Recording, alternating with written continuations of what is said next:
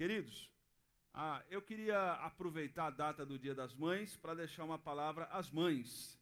Mas você que não é mãe, você continua aí também, tá bom?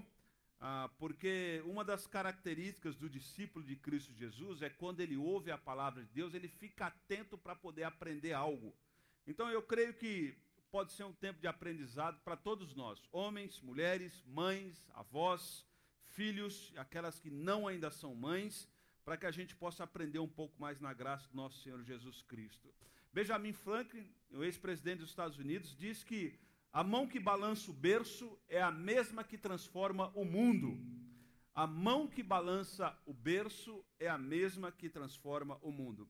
Tempo atrás eu assisti um documentário na ESPN, e esse documentário na ESPN, irmãos, mostrava que algumas pessoas que prepararam fenômenos do esporte e mostraram alguns treinadores, algumas pessoas que influenciaram grandes competidores.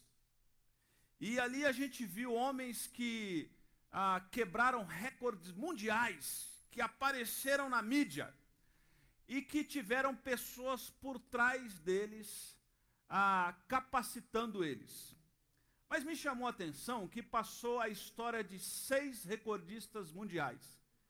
E dos seis recordistas mundiais, quatro deles, a reportagem citou suas mães. A mãe, as mães daqueles recordistas mundiais foram fundamentais no desafio, no propósito da meta e no cumprimento da meta e no êxito da, da meta. Então, essa frase desse ex-grande presidente dos Estados Unidos faz todo sentido.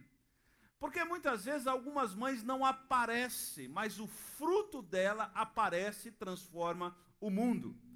E eu queria rapidamente citar três exemplos nas Escrituras de mães que usaram da sua influência, entenderam a missão, o desafio de Deus às suas vidas de ser mãe para que através do fruto do seu ventre o mundo fosse impactado pela graça e misericórdia do nosso Senhor Jesus Cristo. Porque é, esse é o foco da missão de ser mãe. Então, mãe, no dia de hoje eu gostaria de deixar três desafios com vocês em três exemplos nas Escrituras. E o primeiro de, deles é aquela mãe muito conhecida de todos nós. Eu queria citar o exemplo de Ana. Ana é muito conhecida entre nós. E a narrativa de 1 Samuel ah, narra a história de Ana. Vocês sabem que Ana era casado com Eucana. E Eucana tinha duas mulheres, Penina e Ana. E vocês conhecem a história e sabem que Penina debochava de Ana por Ana não ter a possibilidade de ter filhos. Certa vez, certa vez, Ana ora ao Senhor. Ela pede por misericórdia e por graça do nosso Senhor Jesus Cristo. E o que é interessante é que 1 Samuel ele tem um estilo literário, a narrativa é um estilo literário de contraste. Enquanto Samuel está crescendo, na graça do Senhor como fruto de um milagre do ventre de Ana.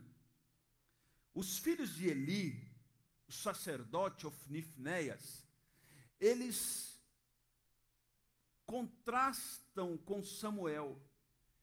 Enquanto Samuel trabalha com Deus, os filhos dos sacerdotes dão trabalho para Deus. Mas qual é a diferença na criação de um cara, de dois rapazes que foram criados por um sacerdote e um menino que foi criado por uma mulher que cresceu ouvindo deboche, era estéril e foi até confundida por bêbada, por clamar ao Senhor no momento de angústia texto sagrado em 1 Samuel, capítulo 1 e capítulo 2, narra essa história. E 1 Samuel, capítulo 1, do verso 6 ao verso 8, diz assim: Porque o Senhor a tinha deixado estéril, sua rival a provocava continuamente a fim de irritá-la. Isso aconteceu ano após anos. Sempre que Ana subia à casa do Senhor em Jerusalém, sua rival a provocava e ela chorava e não comia. Eucana, seu marido, lhe perguntava: Ana, por que você está chorando? Por que não come? Por que está triste? Será que eu não sou melhor do que dez filhos? A narrativa continua e diz o seguinte: Certa vez, quando terminou de comer e beber em Siló, estando o sacerdote Eli sentado numa cadeira junto à entrada do santuário, Ana se levantou e, com a alma amargurada, chorou muito e orou ao Senhor. E preste atenção o voto que Ana fez. E fez um voto dizendo: Ó Senhor dos exércitos, se tu deres atenção à humilhação da tua serva, te lembrares de mim e não te esqueceres da tua serva, mas lhe deres um filho, então eu dedicarei ao Senhor por todos os dias da sua vida, e o seu cabelo e a sua barba nunca serão cortadas. Ana, no momento de angústia, ela ora ao Senhor.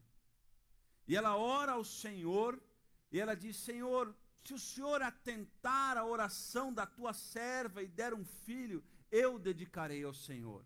E assim Ana fez. Assim Ana fez.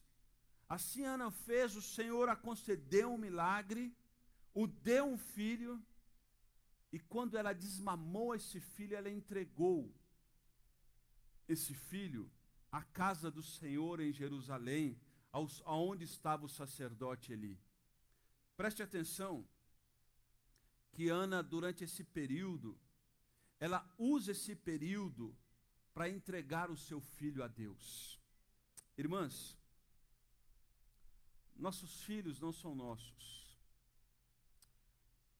Me entristece muito o coração quando eu observo algumas mães olhando para os filhos e escrevendo frases como: meu porto seguro, meu maior tesouro. Se o seu filho é o teu porto seguro, o seu maior tesouro, lamento informar. Em breve você estará sem o maior tesouro e sem o seu maior porto seguro. Porque o nosso porto seguro, nosso maior tesouro é o nosso Senhor Deus. Algumas vezes Deus nos dá bênçãos e nós transformamos as bênçãos em idolatria. Transformamos aquilo que deveria ser um, um instrumento de louvor e gratidão a Deus em empecilho de chegar até Deus. Filhos são presentes de Deus. Deus nos deu. Deu, mas não é posse, para que possamos, como mordomos, cuidar deles num período específico da vida e prepará-los. Agora, irmãs, preste atenção que Ana devolve o seu filho a Eli. E os filhos de Eli é um problema. Ana devolve o filho ao templo para um sacerdote que não soube educar os seus filhos. Que lição nós tiramos disso? Ana não dedicou o seu filho a Eli, Ana dedicou os seus filhos ao Senhor. E o fato de dedicar o seu filho ao Senhor fez toda a diferença, porque Eli não influenciou a vida de Samuel. Quem influenciou a vida de Samuel foi Ana, porque Ana o consagrou ao Senhor. Portanto, nos dias das mães, aonde nós relembramos aquelas fotos, relembramos tudo o que aconteceu, a melhor coisa que nós podemos fazer, mulheres, vocês mulheres, no dia das mães, é devolver os filhos a Deus. Subir Jerusalém, entregar os filhos. Entregar os filhos a Deus e saber que os filhos muitas vezes vão viver em ambientes que são hostis à fé cristã. Mas eles foram dedicados a Deus.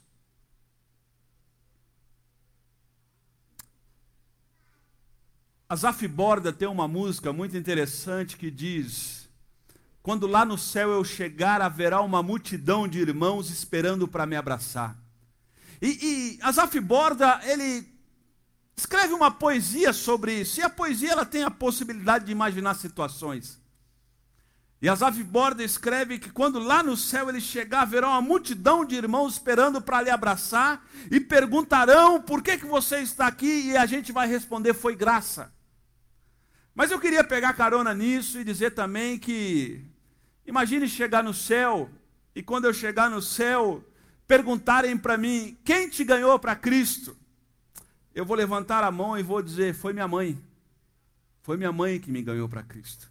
E eu creio que há uma multidão na igreja de homens e mulheres que se lá no céu, quando chegar, ah, alguém perguntar, levanta a mão quem foi ganho a Cristo pela sua própria mão, uma multidão vai levantar a mão. Porque mulheres de Deus, que anunciaram o Evangelho aos seus filhos, o consagraram a Deus. Eu serei um desses que levantarei as minhas mãos e direi: Foi a minha mãe que me ganhou para Cristo. Foi a minha mãe que me consagrou a Cristo. Talvez também eu lembraria da história do missionário Rafael.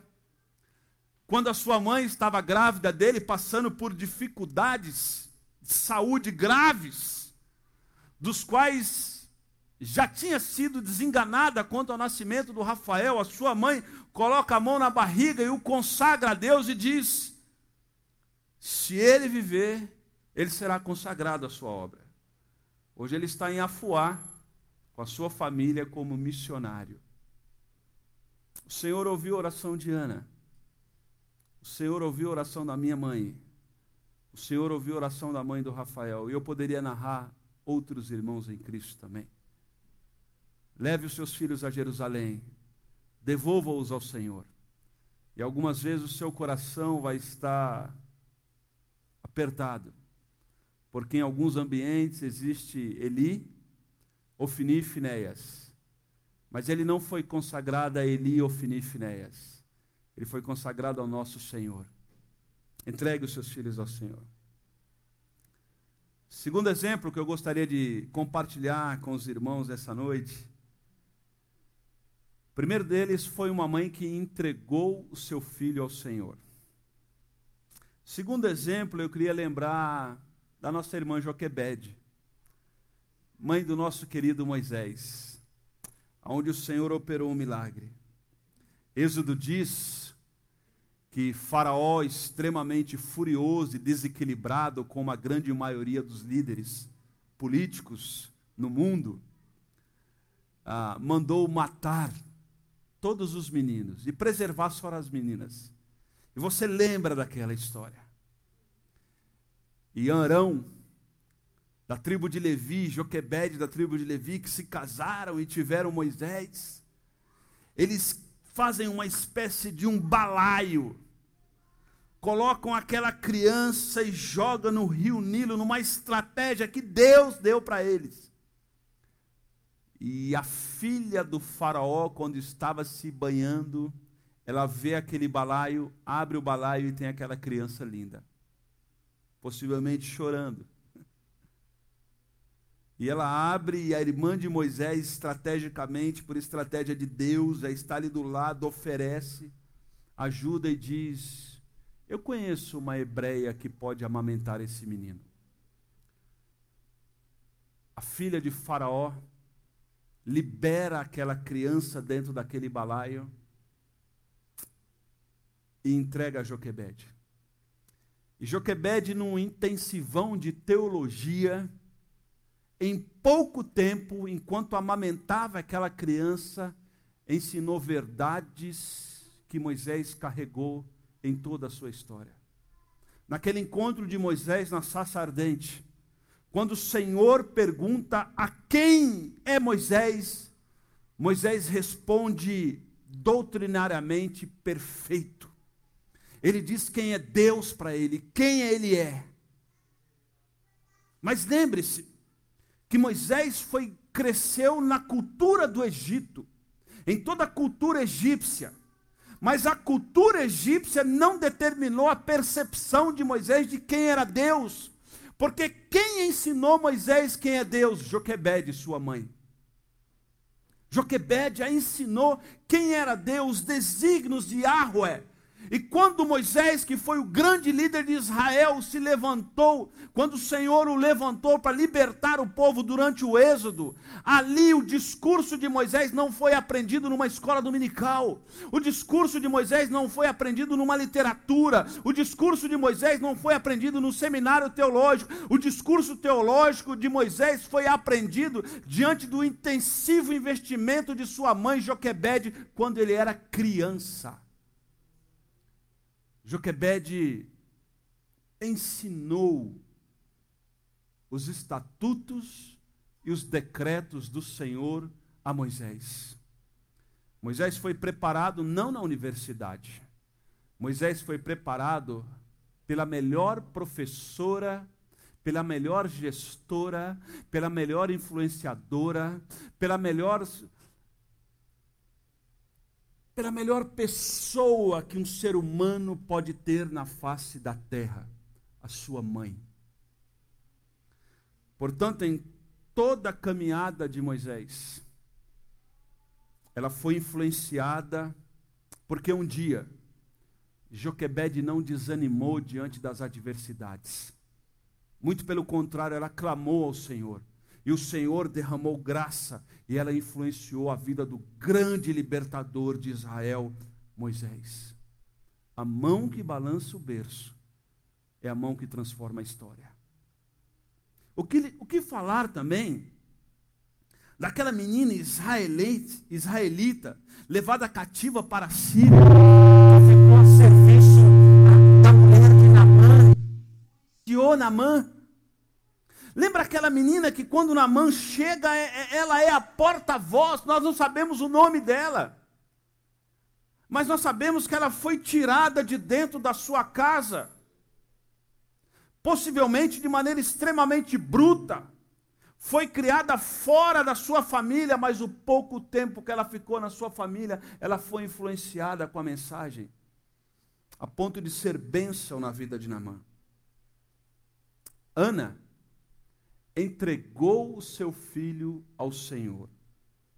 Joquebede ensinou os estatutos do Senhor ao seu filho Moisés, a ponto de que ele foi o grande líder do povo de Israel. Mas eu quero falar, por último, e em terceiro lugar, de uma vovó e de uma mãe, que você conhece. Algumas pessoas consideram Tim, Paulo como pai espiritual de Timóteo. E faz sentido isso. Mas Paulo foi responsável por um período de capacitação ministerial de Timóteo. Mas eu tenho para mim e posso mostrar biblicamente aos irmãos que duas pessoas que influenciaram de maneira decisiva a vida de Timóteo foi a sua avó e a sua mãe, Eunice e Lloyd. A ponto de Paulo escrever em 2 Timóteo, capítulo 1, versículo 5, que Timóteo viu na sua mãe e na sua avó uma fé não fingida. Perceba que possivelmente Timóteo cresceu num lar aonde havia jugo desigual. Porque Timóteo não era circuncidado. Se o seu pai fosse ah, judeu, possivelmente Timóteo teria sido circuncidado. Ah, Timóteo não tinha nenhuma herança judaica, muito menos cristã, da parte do seu pai. Tanto é que o texto sagrado não cita o seu pai. Possivelmente o pai de Timóteo não era um cristão e nem judeu. Perceba que Timóteo cresce num ambiente de um lar de jugo desigual, possivelmente. Mas perceba que mesmo as dificuldades dentro de casa não foram suficientes para inibir a avó de Tiago e a mãe de, Tia, e a mãe de Timóteo a transmitir uma fé não fingida. Essa expressão fé não fingida, ela faz muito sentido no texto que foi escrito. Porque, na verdade, o tradutor poderia traduzir como uma fé sincera. Eu já expliquei e gostaria de explicar só para concluir. O que é uma fé sincera? A expressão sincera. É, é, ela tem origem no Oriente Médio, quando as pessoas iam na feira comprar vasos. Alguns vasos de barro, quando quebravam, eles juntavam os cacos e passavam cera e passavam tinta em cima e revendiam esses vasos. Uma pessoa que conhecia vaso, normalmente ela pegava o vaso e colocava no rumo do sol, e quando o sol batesse no vaso, você poderia ver se foi emendado ou não o vaso. Um vaso emendado era um vaso com cera. A fé de Eunice e Loide, quando era aprovada, não tinha rachadura, não precisava de emendas. Nada como uma mãe e uma avó com uma fé sincera, porque essa fé sincera naturalmente impactarão filho e neto. Não há mensagem mais poderosa do que mulheres, do que mães, do que avós que têm uma fé sincera, do que mulheres que são mães e avós, que na igreja é a mesma pessoa do que dentro de casa. De que prega o que vive e vive o que prega de que não há dicotomia na sua vida. Assim era Eunice e Lloyd. E qual o impacto disso? Timóteo serviu ao Senhor. Preste atenção que um cristianismo autêntico equipa os nossos filhos a servir ao Senhor. Ana me ensina a entregar filhos ao Senhor. Joquebede me ensina a ensinar os decretos do Senhor aos filhos. Eunice e Lloyd nos ensina com uma fé sincera a equipar os nossos filhos para a glória do Senhor e para o serviço do Senhor. Que Deus lhe abençoe, mulheres.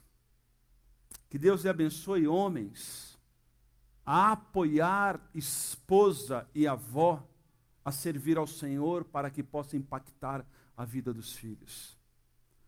A mão que balança o berço é a mão que transforma a humanidade. Mulheres, não desanime. Diante de tanta demanda, diante de tantas vozes, diante de tanta pressão, entregue os seus filhos ao Senhor. Ensine as Escrituras para eles e os equipe com uma fé sincera, para que possam ser proclamadores do Evangelho do nosso Senhor Jesus Cristo. E assim, o Evangelho chegará a todas as nações. Em nome do Pai, do Filho e do Espírito Santo.